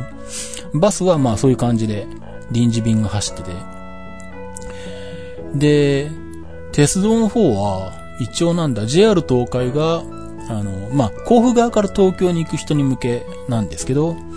えー、っと、身延線で、本来だったら途中駅からしか走ってないやつを甲府始発にして、朝いっぽん、えー、早朝よじ台だかごじ台だかの普通列車を甲府始発にして、えー、で、富士まで行って、富士から三島駅に普通に乗り換えれるようにして、そこから新幹線で東京に朝、くじ台かなんかにつける臨時の普通を身延線に走らせてるのか。で、あと帰りも、えー、本来だったら身延線の途中までのところを延長で甲府まで走らせてて、一応甲府から東京に行って東京から甲府に帰ってくるところはいち往復だけ、早朝と夜だけだけどいち往復走らせて臨時でまあ繋いでるっていう状況になってるんですね。で、えーそんなこ、で、そんな状況になってることが分かったときに、けど、あずさに、あずさが当分走れないよな、と。そうすると、東京から松本に行くのに、とりあえず、北陸新幹線で長野までは行けるから、長野まで行って、で、長野、長野から名古屋まで走ってる特急市なので、松本まで降りてくるっていうパターンになると思うんですね。で、ちょっと待って、このパターンの時って乗り継ぎ割引使えるんだっけと思って、ちょっと確認してみたんですね。そしたら、あの、北陸新幹線で、えー、っと、乗り継ぎ割引がどこで使えるのか。えー、っとね、東海道新幹線は、まだなんだ、新幹線が、まあ、一番初期の時代にできてた、できてたんで、あんまりその乗り継ぎ割引の制限ってなくて、あのー、基本的には、えー、まあ、どこでもできるんですね。新幹線と在来線特急を乗り継ぎすれば。えーと、ただし、九州、ジェイアール 九州は新幹線乗り継ぎ割引自体は廃止してるんで、九州内は乗り継ぎ割引は一切効かないです。うん、ただ、えーと、それ以外はほぼ制限がなくて、例えばなんだ、えっと、東京から伊豆に行くのに、まあ、踊り子で行けば一本で行けるんですけど、熱海まで新幹線で行って、熱海から踊り子に乗り換えれば、熱海から先の踊り子の新幹、えっと、特急料金は乗り継ぎ割引で半額になるんですね。うん、で、例えばなんだ、それこそ東京から甲府に行くのに、東京から静岡まで新幹線で来て、そこから戻る形で、特急富士川で甲府まで行っても、この富士川の特急料金は乗り継ぎ割引で半額になるんですね。で、もっと言うと、あ、東京駅と品川はダメです。そこは乗り継ぎ割引効かないんですけど、もっと言うと、えっと、東京から熱海まで小田は、東京から熱海まで踊り子で行って、帰り新幹線で帰ります。この行きの、踊り子と帰りの新幹線で乗り継ぎ割引聞くんですね。行きの踊り子半額にできるんですよ。あの、もちろん同時に買わなきゃいけないんで、この切符を窓口に行って、あの、行きは東京熱海踊り子何号で、まあ、自由席でもいいんで、自由席特急券でもいいんですけど、で、新幹線の特急券と同時に買えば、あの、正しく発見してくれれば、行きの踊り子半額になります。で、半額になってなかったら、これ乗り継ぎ割引になるんじゃないんですかって文句言っていいです。あの、え、あの、旅客営業規則で決められてるんで、結構あの、ジェイアール の職員いい加減なんで、あの、これ乗り継ぎ割引になってなきゃいけないのに乗り継ぎ割引適用されてないケースあるんで、あの、その辺本当に知らないと損しちゃうんですけど、うん。それぐらいあの、制限ないんですね。昔だとなんだ、えっと、もうなくなっちゃったけど、寝台急行銀河。東京から銀河で大阪まで行って、帰り新幹線で帰ってくると。うん。これも、あの、いっぺんに買えば、行きの銀河の急行料金は、あの、乗り継ぎ割引で半額になってきたんですね。あのなんだだからこのパターンでいくと米原から大阪にあの大阪から一往復だけ走ってる飛騨あれを米原からあの飛騨に乗って大阪まで行って新大阪から米原まであの新幹線で戻る。でもその飛騨は乗り継ぎ引きで半額になります。特急料金だけはね、うん、っていう感じなんで、えっと、東海道新幹線はあのほぼ制限ないんですけど、東京品川以外は乗り継ぎ引き効くんですけど、それ以降にできた新幹線に関してはだんだん制限が設けられていって、このパこの駅じゃないと乗り継ぎ引きできませんとかっていうのが増えていって、まあとはいえ新幹線ができることによって本来だったら一本の在来線特急で乗れたところがあの特急新幹線と在来線特急に乗り継ぎにを強いられることになっているところはあるんで、そこはやっぱりあの乗り継ぎ割引を設けないと割高になってしまうんで、乗り継ぎ割引はあの設定されてるんですね。で、北陸新幹線はどうなってるのかなと思って改めて見てみたんですけど、えっと、長野は、えっと、乗り継ぎ割引適用になってます。なので、えー、今言ったように、あの、東京から松本に行くのに、長野まで北陸新幹線で行って、えー、長野から松本まで、えー、信濃で行く。もちろん松本まで行くだけじゃなくて、名古屋まで行ってもいいんですけど、別に。うん。要は長野から先の信濃は乗り継ぎ割引で、新幹線乗り継ぎ割引で特急料金は半額になります。で、えっと、新幹線から在来線特急に乗り継ぐ場合は当日じゃないとダメです。で、在来線特急から新幹線に乗り継ぐ場合は、えー、一泊、乗り継ぎするときに一泊して翌日でもいいです。それでも乗り継ぎ割引になります。で、あと、まあ、ついでに北陸新幹線の乗り継ぎ割引どこがあるんかなって思って見ていったら、直江津ってのがあって、ちょっと待って、直江津って、じょ、あの、北陸新幹線通ってないじゃんと思ったんですけど、どういうことかっていうと、あの、上越妙高から、えー、越後ときめき鉄道、もともとは新越本線だったけど、まあ、あの、並行、並行在来線は移管する、方式で、越後ときめき鉄道になったわけですね。で、上越妙高から直江津までは越後ときめき鉄道で、で、えっと、直江津から新潟方面は ジェイアール、新越本線なんですけど、えっと、上越妙高から新潟まで、と在来線の時の白雪ってのが走ってるんですね。この間、あの、新潟の方の、に乗っ、あの、弥彦線とか乗った時にちょっと乗ったんですけど、部分的に。うん、その、えっと、上越妙高から、えっと、第三セクターの越後ときめき鉄道を通って、直江津から ジェイアール に入って、新潟まで行く特急白駅に、と、北陸新幹線に乗り継ぐときに、えー、白駅の特急料金が乗り継ぎ割引で半額になるんだそうです。これ知らなかったんですけど、北陸新幹線ができたとき、あの、北陸新幹線の長野から先ができたときに、新しく設定されたらしくて、で、ただし、えー、条件があって、上越新幹、えー、北陸新幹線で上越妙高を、で降りる。で、そこから、えー、上越妙高から特急白駅に乗る。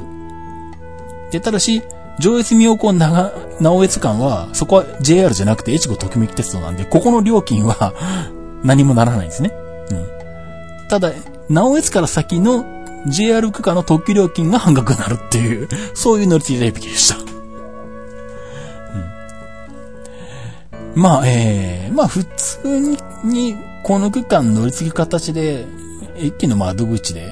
ジェイアール 東日本とか西日本で買えば多分まあ普通に乗り継ぎ割引のが提供されて出てくるとは思うんですけど、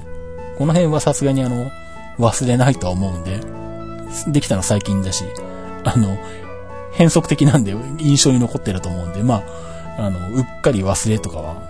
少ないと思うんですけどね。うん。まあ、もし、あの、そのパターンで乗り継ぐときは、あの、まず、新幹線の特急券と在来線の白駅の特急券を一緒に必ず買ってください。で、乗り継ぎ割引になってなかったら乗り継ぎ割引。あの、乗り継ぎ割引になってると、在来線の特急券ってちゃんと乗り継ぎ割引っていう、乗り割りっていう文字が入るんで、金額が安くなってるだけじゃなくて、ちゃんと割引されてますよって表示が大きくされるんで、その文字が入ってなかったら割引されてないので、確認してされてなかったら、あの、買った窓口で割引しろやって言ってください。まあ、数百円だけで安くなるはずです。えー、っと、そんな感じで、あと金沢か。まあ、これは当然ですよね。あの、まあ一番わかりやすいのは、えー、大阪から、えー、サンダーバードで富山まで。まあ、もともと一本の在来線特急で来たのが、サンダーバードが金沢止まりになって、金沢から先は新幹線、北陸新幹線に乗らなきゃいけないと。まあ、これは当然、乗り継ぎ割引になるべきところで、まあ、典型例ですよね。乗り継ぎ割引を設けるべきか。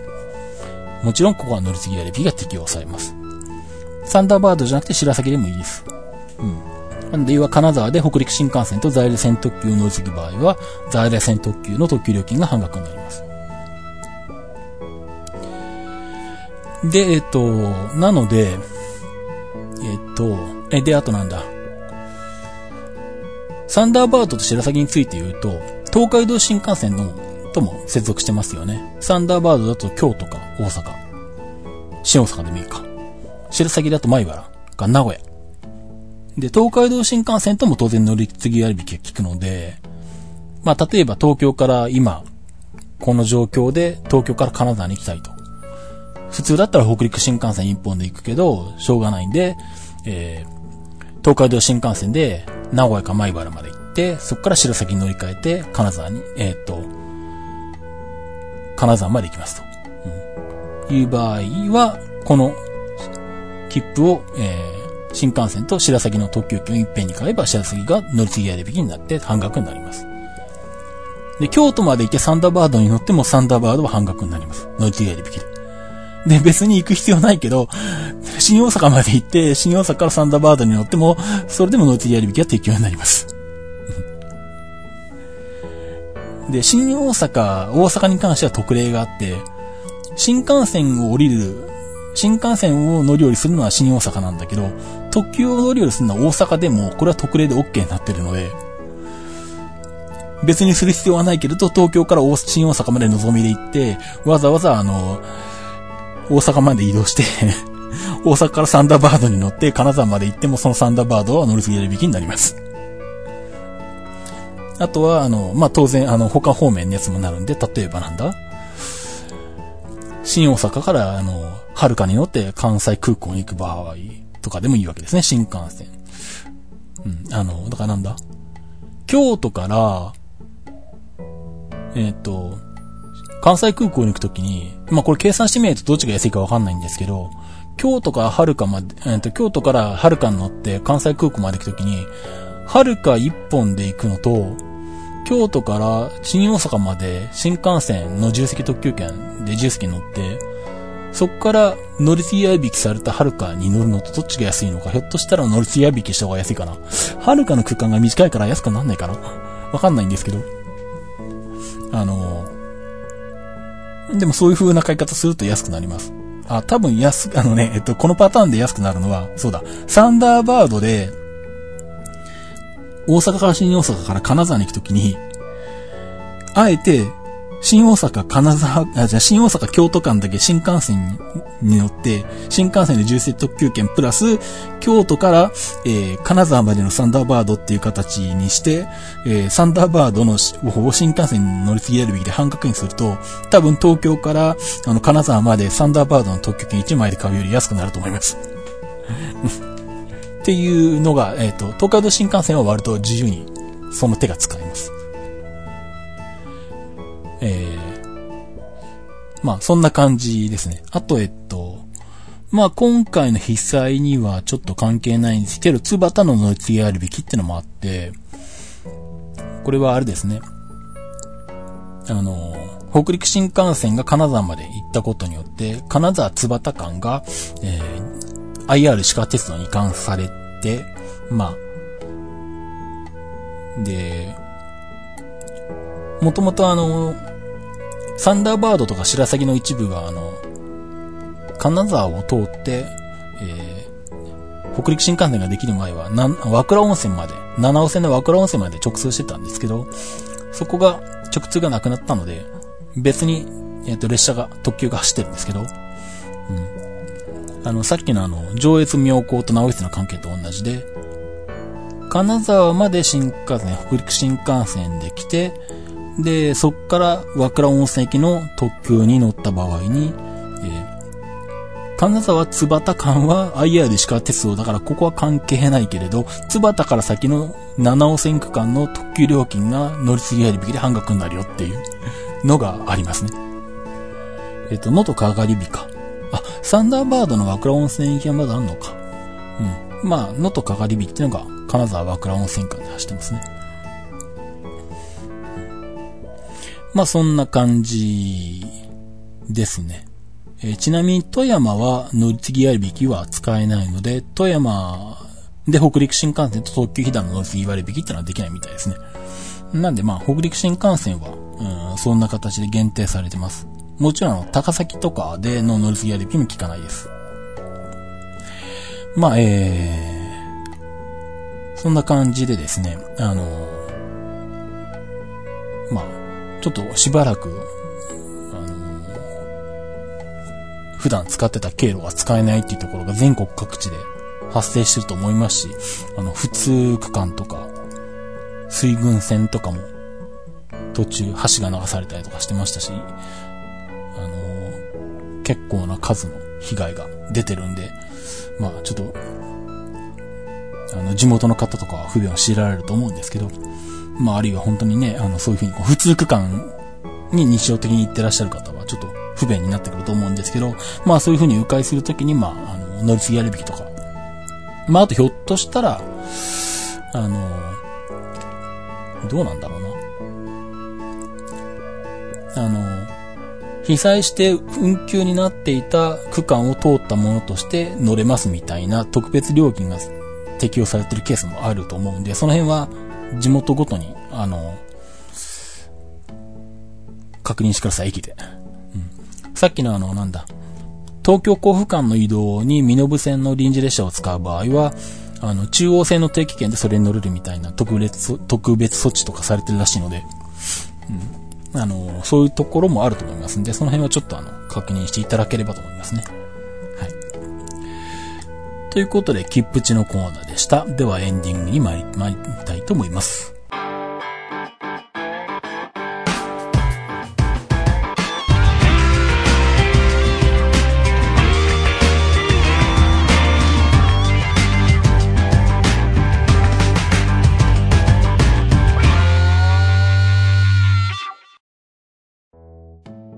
えー、エンディングです。えー、っとですね、今後の予定なんですけれど、直近であるのは、まあ一番の直近は、あさって東京に行くっていうのがあるんですが、まあシーテックに行くのと、まあちょっとした用事があって、一泊で東京行って帰ってくるんですけど、まあ、もう東京はそんなでもないんで、まああえて細かく言いませんが、えっとね、中継があって、自転車ロードレース、ロードレースというか、えっと、これはマウンテンバイクなんだな、今回は。えっと、じゅうがつにじゅうろくにち、にじゅうしちにち。まあ、実際中継あるのはにじゅうしちにち日曜日だけなんですけど、えー、山口県の徳相模根っていうスキー場で、あの、マウンテンバイクのダウンヒルの中継があって、あの、森の中とかね、あの、山の中、下ってくるっていうね、自転車で。うん。えー、それを、えー、まあ、去年もやったんですけど、その中継に行きます。で、えー、っと、それに行くんですけど、どうやって行くかっていうと、まあ、普通に行けば朝はちじぐらいの新幹線に、で、し、に乗って、えー、のぞみに乗り換えて新山口に昼に着けばいいんですけれど、そんな時間に起きたくはないので、えー、自主的に前の晩から行きます。で、えー、前の晩から行くんですけれど、まあどうやって行ったら面白いかなと思ったんですが、えー、っと、まあ面白いかなっていうかね、あのー、静岡から新山口まで行くと、今までいちまんはっせんさんびゃくえんとか、うんとと、まあ普通に割引とかなしで買った場合ですね、新幹線指定席でのぞみ使っていった場合でも いちまんはっせんさんびゃくえんぐらいとかだったんですよ。で、消費税上がったじゃないですか。じゅっパーセント になったんですよね。で、で、それで改めて、あの、静岡、新山口調べたら いちまんきゅうせんえん超えてて、高っと思って。これ、ベトナムまで いちまんにせんえんで行ったと、めっちゃ割高だよねって思うんですけど。うん、なので、飛行機にしました。うん、まあ、あの、交通費と、交通費もらうんで、まあ、関係ないんですけど。うん、あの、っていうかなんだ、あの、まあ、羽田までの移動でちょっとお金かかるけど、買い方によっては、新幹線で朝行くのと、前の日に飛行機で羽田から山口上まで行って、安いホテルに駅前で泊まるのと、そんなに変わんない。うん。もっと早く気がついてて、もっと早い時期に買ってたら、ひょっとしたら、羽田まで新幹線使わずに普通で行ってたら、静岡から羽田までの工程も含めて、あの、いちまんきゅうせんえん以内で収まってたかもしれないんですけど、ホテル代と含めてね。あの、まあ、そこまでちょっと考えてなかったんで、割と最近になって、あ、そういえばどうしようと思ったんですけど、まあ、気がついてなかったっていうか、なんだ。中継が立て続きにあるから話題に出なかったんですね、この先の、あの、中継の話がね。まあ、行くのはある程度。あ、でも行くって、はっきり決まったのもいっかげつちょっと前か？この中継の当日の。うん。割と最近だったんで、さすがにあの、それまでの間に何本もあって国体もあったりしたんで、あの、決まるまで、なんだ、はっきり ビージェー がそこまで頭回らないので、その先の中継の、まあ、しかもそんなにダウンヒルってそんなにあの、人数も多くないし、こじんまりとした感じでやる感じなので、まあ、あの、はっきりしたのが割と最近だったっていうのもあったんで、まあ結局だから、あの、じゃあまあ、すれば生き方考えなきゃってふと思い立って、まあ、で、調べたら新幹線だって いちまんきゅうせんえんだし、朝はちじ台乗らなきゃいけないから、まあちょっと足が出るけど、まあ前の日に飛行機でどこかなと思って、で、あの、まあいつもだったら山口上なんであの、は、あの、アナで行くんですよね。うん、だけど、見たら、もう、あの、アナの、えっと、安いのが、要はなんだ、い、ん ?よんじゅうごにちまえまでに買うと安いのかアナは確か。なんかそれらしいんですけど、もうよんじゅうごにち過ぎてたんですね。あ、安い期間過ぎてて、にまんえん以上のやつしかなかったんですよ、アナが。あ、高いなと思って、うん、どうしようと思って。あ、でもそういえば、あの、羽田山口宇部って ジャル もあったなと思って。まあ、この間、鹿児島の時に、静岡、鹿児島を ジャル で買って、ジャル のマイレージをちょっと貯めたから、ジャル でもまあいいか、と思って見てみたら、ジャル はにじゅうはちにちまえまでに買うと安いのか、らしくて、いや、まだ安く買えたんですよ。で、それで、えっと、なんだ、えー、いちまんさんぜんごひゃく いくらとか、そんなもんかな？そんなもんなんで、で、まあ、前回は、あの、ジャル として航空券買ったとは、運航してたのは、あの、エフディーエー だったんで、富士ドリームエアラインだったんで、あの、まあ、今度は純粋な ジャル の機材に乗れるんですよね。うん。で、ひょっとしたら ジャル って初めてかな？ひょっとしたら昔、にじゅう代の頃に友達と四国に行って、四国の列車とか乗った時に、名古屋から高知まで、アナだったのかな？あれ ジャル だったのかな？ひょっとしたら名古屋高知とか ジャル に乗ってるかもしんないんですけど、あんまり記憶がなくて、記憶の範囲では ジャル の機材に乗ったことないんですね。なんで、まあ実質的に初 ジャル みたいな感じになるんですけど、うん。で、まあえっと、じゃあまあ初めて ジャル に乗れるわと思って、まあそれでいいかなと思ったんですけど、もう一つなんかあるかなと思って、ふと思ったのが、確か ジャル って国内線の、あのビジネスクラスにあたる、クラス ジェイ あのが確かあのせんえんとかじゃなかったっけみたいなのに思い出して、うん、であの iPhone アプリの ジャル アプリで見たらあのせんえんプラスなんですね、本当にいちまんごせんいくらとかで乗れるんで、ビジネスクラスの座席に、あ、こっちでいいわと思って、それを取りました。なので、えっと、じゅうがつにじゅうごにちの金曜日の羽田を、えっと、ごじまえに出る、えー、ジャル の、えっと、クラス ジェイ っていうのかな、これは。うん、その辺もよくわかってないよ。うん。えー、多分、それで合ってると思う、に乗ります。うん。なんで、えー、楽しみです。そういう話です。で、前で、新山口の駅前に泊まって、で、土日と中継に参加して、で、日曜の午後に中継終わって夕方に解散するんですけど、まあ、まっすぐ帰ってこないんですね、当然ね。えーと、どこに行くかっていうと、えーと、可部線。広島というか横川か。横川から、えー、安芸亀山まで延長開通しましたね。前にもうあの広島には行ったんですけど、あのー、安芸亀山まで延伸開業することが分かってたんで、まあ復活開業なんですけどね、あそこね。もともとは三段橋まで行ってたんですけど、あのー、廃止になったところを一部、部分的に復活開業って新、珍しいというか、は、まあ初めてのパターンかな、ジェイアール としては。うん。まああのー、なので、まあ、えー、延伸開業することは分かってたんで、あえて乗らずに残してあった壁線に乗ってきます。なので、えっと、にじゅうしちにち日曜日に、えー、徳佐ヶ峰、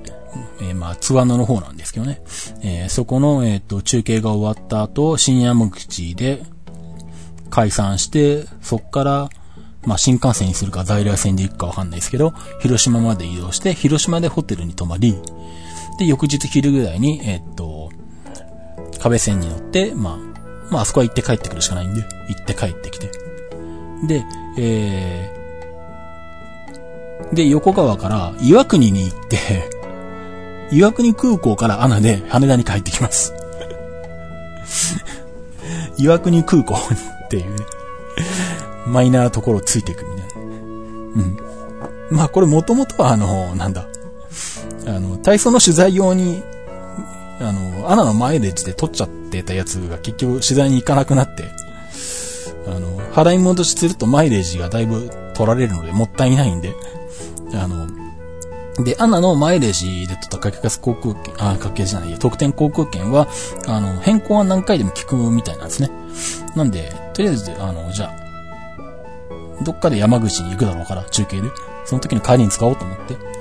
あの、後送りしていたやつを、まあ、ちょうどここで使う形で、えー。で、予約の変更とかはいくらでもできるんですけど、あの、最初に予約した区間でしか、とり、あの、区間の変更はできないんですね。だから最初にあの、予約に羽田で取っちゃったんで、あの、予約に羽田で乗るしかないっていうね。まあ、あの、予約に空港、こんなことでなかったら行くことはまずないんでいいんですけど。うん、もう元々そのつもりでも取ったんで。なんでにじゅうはちにちの月曜日に、えっと、岩国からあの、アナであの、羽田に帰ってくる感じで、行ってきます。えっと、そんなもんかな、決まってるのは。うん、ですね。まあ、えー、あとはまた、おいおい、そんな話、まあ、をしたいなぁと思うのと、ツールド沖縄は今年は参加しないんで沖縄は行かないです。まああとはじゅういちがつの終わりに鉄道技術展があるからこれ行こうかなと思ってるんですけどね。これはどこなんだ？マカリメッセか。うん。まあそれまでにまた収録することができたらまたそんな話もするかもしれないですけどね。うん。とりあえず今のところ決まってるのはそれぐらいですかね、遠出は。まあ、あとは、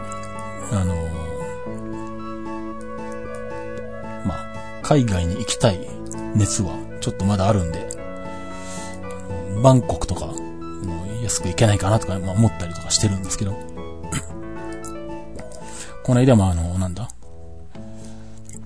とあるあのー、ネットバンクの、あの